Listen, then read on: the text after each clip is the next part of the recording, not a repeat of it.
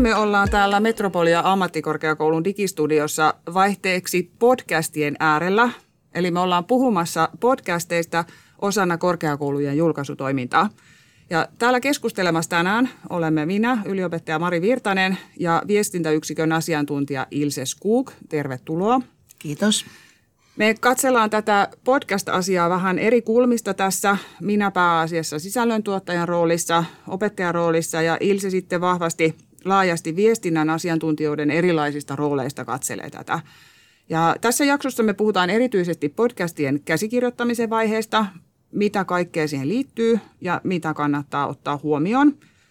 Ja muissa tämän sarjan jaksoissa keskustellaan sitten podcastien tuottamiseen ja julkaisemiseen liittyvistä aiheista. Kaikissa jaksoissa kuullaan käytännön kokemuksia ja jaetaan vinkkejä liittyen podcastien julkaisuprosessin eri vaiheisiin. Eli vähän niin, että käytännössä, että, että miten sä voisit myöskin tällaisen podcastin tehdä ja miten sun kannattaa lähteä liikkeelle. Meillä on Metropoliassa oma podcast-kanava nimeltä Metropodia, johon tämä sarja myöskin liittyy. Eli tämä on, on tarkoitettu just sulle, joka haluaisit tehdä podcastin, mutta et oikein tiedä, että mistä lähtisit liikkeelle ja miten olisi hyvä edetä. Ja toki tämä sarja on tarkoitettu kaikille korkeakouluissa julkaisujen parissa toimiville henkilöille ja aiheista muuten vaan kiinnostuneille. Podcastithan on nyt jotenkin hirmu nousussa ja niitä tehdään paljon – Eli tuuppa ihmeessä kuulemaan, miten pannaan podcast purkkiin. Ilse, nyt ollaan podcastien äärellä, niin kerrotko vähän itsestäsi ja intohimostasi podcasteja kohtaan, että mikä on tuonut sut podcastien maailmaan ja näin syvälle tänne? No mä tykkään kaikesta uusista digijutuista ja tästä on jo, niin kuin nykyään sanotaan, että ajanjakso ennen koronaa. Niin tämä oli paljon ennen koronaa, kun keksin, että Metropolia pitää saada myös podcast-kanava. Ja enhän mä tiennyt mitään siitä, ja kukaan ei ollut näissä korkeakoulustakaan, ei ollut niitä. Mutta minäpäs päätin kirjoittaa blogin, kaksi blogia, ja selvitin perusteellisesti, mikä se podcast on. Ja siitä se sitten lähti käyntiin, että justiinsa 2019 oli ensimmäinen podcast, joka pantiin tänne eetteriin. Meillä ei ollut vielä sitä, tätä Metropolian kanavaa, ja 2020 se käynnistyi.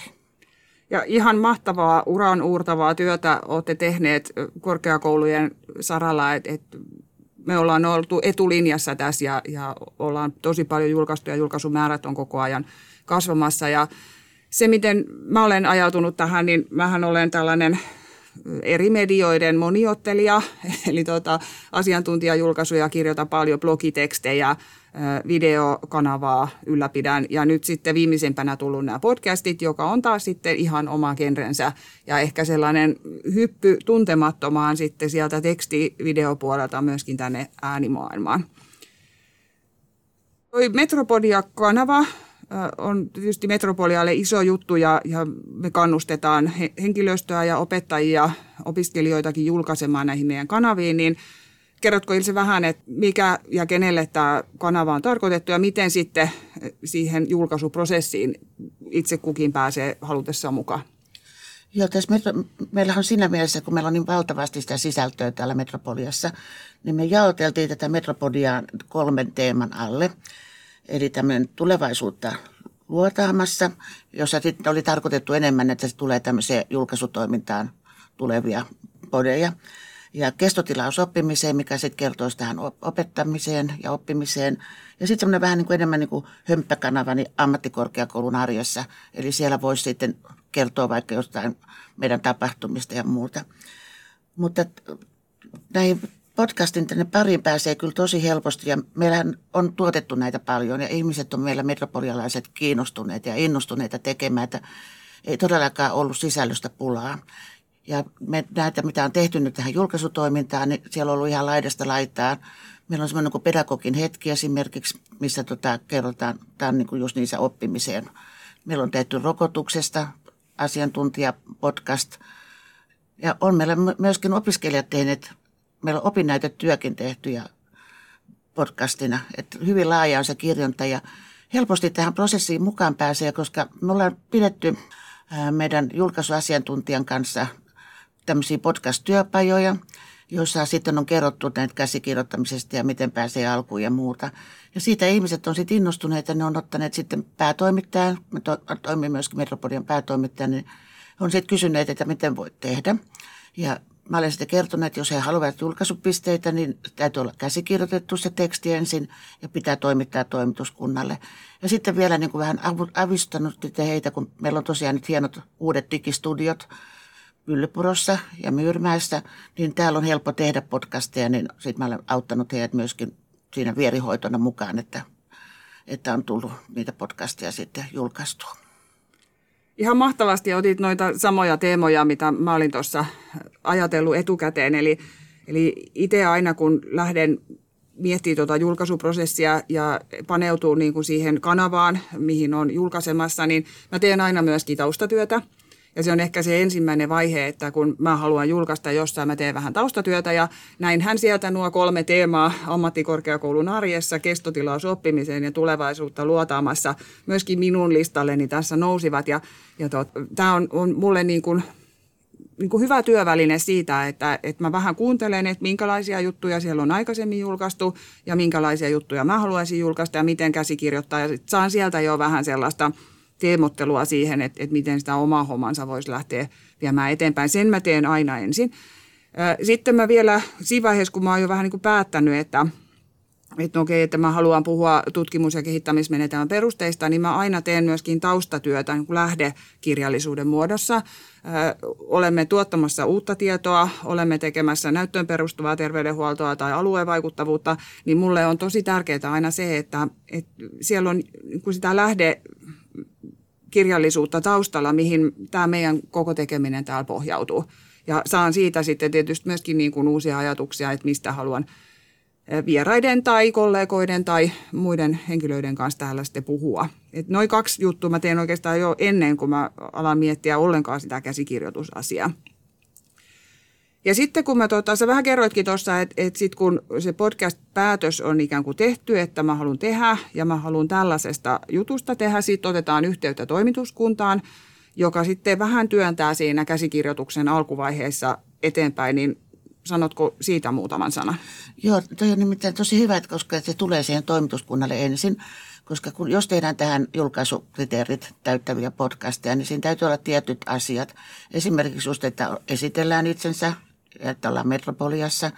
Ja meillä on yksi podcast joskus muinoin tehty, joka meni ihan hienosti ja oli tosi hieno, mutta ne, ei kukaan ei kertonut, että ketä täällä puhuu. Ja sitten sitä ei tullutkaan tuota, siitä julkaisutiedon tai julkaisupisteitä täyttävää podcastia. Eli tämmöiset ihan pienet asiat, koska sitä voi pitää niin, niin itsestään selvänä asiana, että se unohtuu ihan tässä kohdassa että näinkin pitäisi toimia. Niin siinä mielessä tämä toimituskunta sitten tavallaan sparraa siinä ja ottaa myöskin huomioon sitten, että jos siinä on jotain tota, että siinä käsikirjoituksessa, että, että mitä, mitä voisit huomioida tässä jotain lisää tai vähän niin kuin tehdä jotain muut toisella tavalla. Ja toi on minusta todella timanttista työtä toi toimituskuntatyö, eli myöskin itse vaikka olen julkaissut paljon, olen teen kirjoittanut tekstejä erilaisia, mutta jotenkin tähän on ihan niin kuin oma lajinsa, oma genrensä, jota pitää eri tavalla opetella. Ja tietysti meillä on aikaraja ja sitten meillä on tietyt elementit, mitä näissä podcasteissa aina ne toistuvat.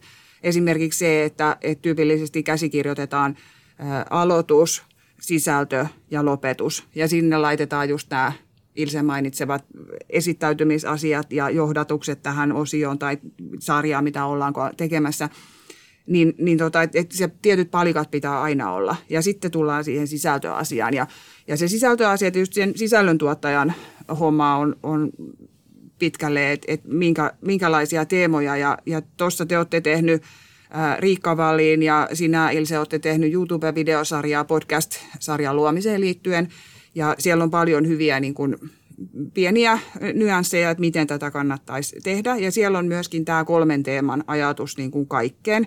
Ja, ja mä oon, oon kyllä juuttunut siihen kolmen näkökulman ajatukseen kaikessa, että mä mietin aina sitä sisältöä myöskin kolmesta kulmasta. Että jos tota, nyt puhutaan, tänään puhutaan podcastin käsikirjoittamisesta, niin ne kolme teemaa voisi olla se, että mitä mä teen ennen julkaisu halua ideaa, päätöstä, mitä mä teen sen käsikirjoittamisen aikana ja mitä sitten sen jälkeen tapahtuu ja miten se homma niin päätellään. Ja toi on myös tärkeä se, että siinä yhdessä jaksossa niin voi olla vain se yksi asia, että, ei voi, ei, että jos olisi vaikka kuin monta juttua, niin niistä tehdään sitä aina oma jakso, että että tota, ei, pääs, ei voi rönsyillä. Joo, se on tärkeää ja sehän on kuulijalle myöskin tärkeää. Ja sille, että, että sieltä löytää sen ydinviestin ja, ja mitä me haluamme välittää. Että me voidaan välittää tietoa tai, tai tota, yrittää muuttaa niin kuin ajatuksia tai sitten me tehdään pelkästään viihdettä, mitä ehkä vähän vähemmän täällä korkeakoulusektorilla tehdään, mutta että sitäkin voisi tehdä. Ja mä mietin aina sen, sen ydinviestin tosi tarkkaan, että, että vaikka käytännön vinkkejä podcastin käsikirjoittamiseen tai joku muu. Ja sitten otsikoin, joku naseva otsikkohan sillä pitäisi keksiä, että ihmiset sitten kuuntelis.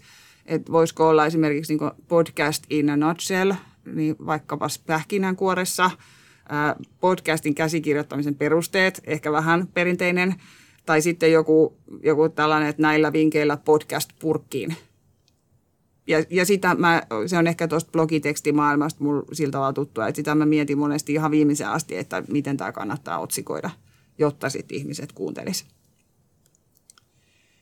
Ja sitten tota sisältöä, niin, niin sitä niin kolmesta kulmasta, ja mä luonnostelen, mä oon tämmöinen bullettikirjoittaja, ja mä, tota, mä, mä luonnostelen aina nykyään digitaalisiin tauluihin. Olen ollut postka- postitlappujen suurkuluttaja aina ja mä jotenkin hahmottelen just niiden ydinviestien, teemasanojen, asiasanojen ympärille. Ja sehän sopii tähän podcastiin hirveän hyvin, koska ei mun tarvi kirjoittaa valmiita lauseita, vaan mä voin nostaa vaan niitä ajatuksia, että että mistä tässä jaksossa on kyse, mitä kuulija voi odottaa, esittäytyminen, kolme näkökulmaa siitä sisällöstä, sisällöllisen viestin tavoite. Sitten mä oon kirjoittanut tänne itselleni tämän kärjellään seisovan kolmion periaatteet, eli, eli miten tota, sitä sisältöä tärkein asia aina kärkeen, sen jälkeen perustelut, sen jälkeen lisätiedot.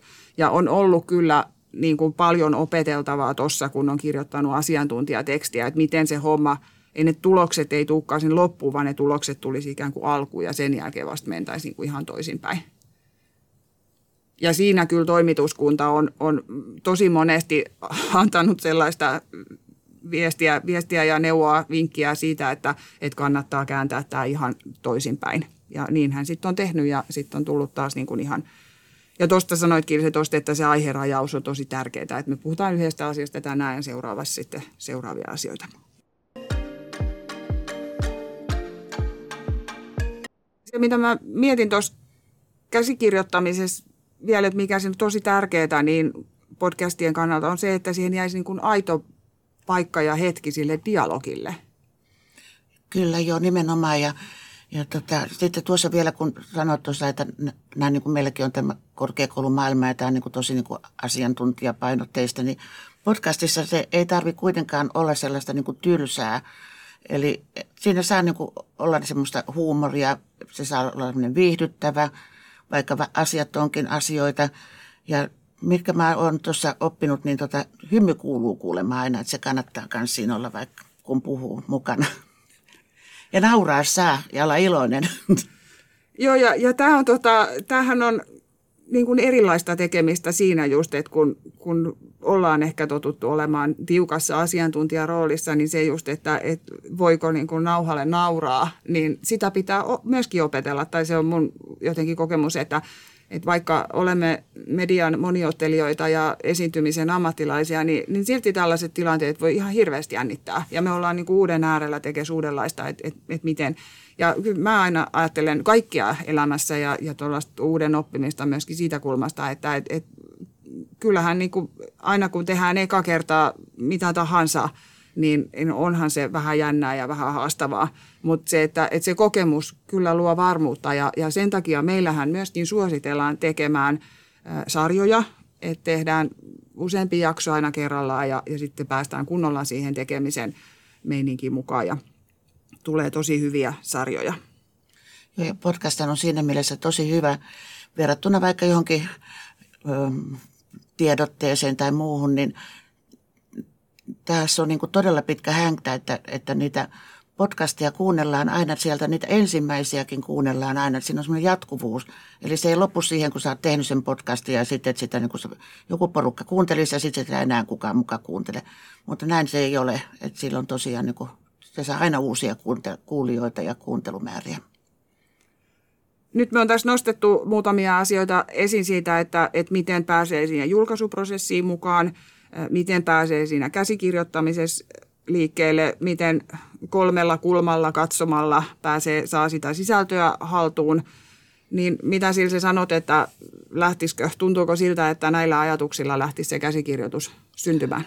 Kyllä mun mielestä ehdottomasti. Ja meillähän on tässä Metropoliassa, me julkaisuasiantuntija on tehnyt vielä semmoisen podcast-pohjan, käsikirjoituspohjan, mikä helpottaa tosi paljon, koska siinä on sitten tehty nämä että, niin kuin aloitukset ja lopetukset ja, ja mitä on sun ydinviestit ja siinä on tehty semmoista niin kuin kolme vielä niin kuin, ö, kohtaa, niin kuin, että siinä niin kuin ymmärtää tehdä ne kolme, kolme semmoista teeman, teeman mukaan. Ja se, kun siinä on se aloituskin, niin siihen kun kirjoittaa oikein, että, että minä Mari Virtanen – minä Ilses Kuuk, niin ei varmasti unohdu. Ja sitten sinne vielä kirjoittaa sinne loppuun, siihen lopetukseen, että muista kiittää kuuntelijoita. Niin sekä ei sitten siinä, jos on jännittynyt, niin unohdu siinä tilanteessa. Joo, ja se on myöskin tuollainen niin kuin pikkuvinkki. Että se tota, tuntuu ihan itsestään selvältä, mutta kun on jännää, niin voi jäädä. Ja se, se on kyllä se, se paperi ja se lomakepohja, niin sehän on ollut kyllä tosi laajasti meillä käytössä ja, ja siitä on koettu olevan hyötyä. Joten tota, kiitos sulle Ilse, että tulit mun kanssa puhumaan podcasteista podcasteihin. kiitos. Ja, ja kiitos myöskin sulle siellä linjalla, että kuuntelet. Tänään me ollaan puhuttu teemalla käsispurkkiin. Seuraavassa jaksossa me edetään käsiksestä eetteriin, eli miten sitten sen käsikirjoituksen perusteella syntyy kuunneltava lopputuote, ja siinähän on paljon teknistä teknistä siihen tuottamiseen liittyvään asiaa. Eli tota, pysy kuulolla, niin podcastaillaan. Joo, kiitos kaikille tosiaan ja kiitos Mari.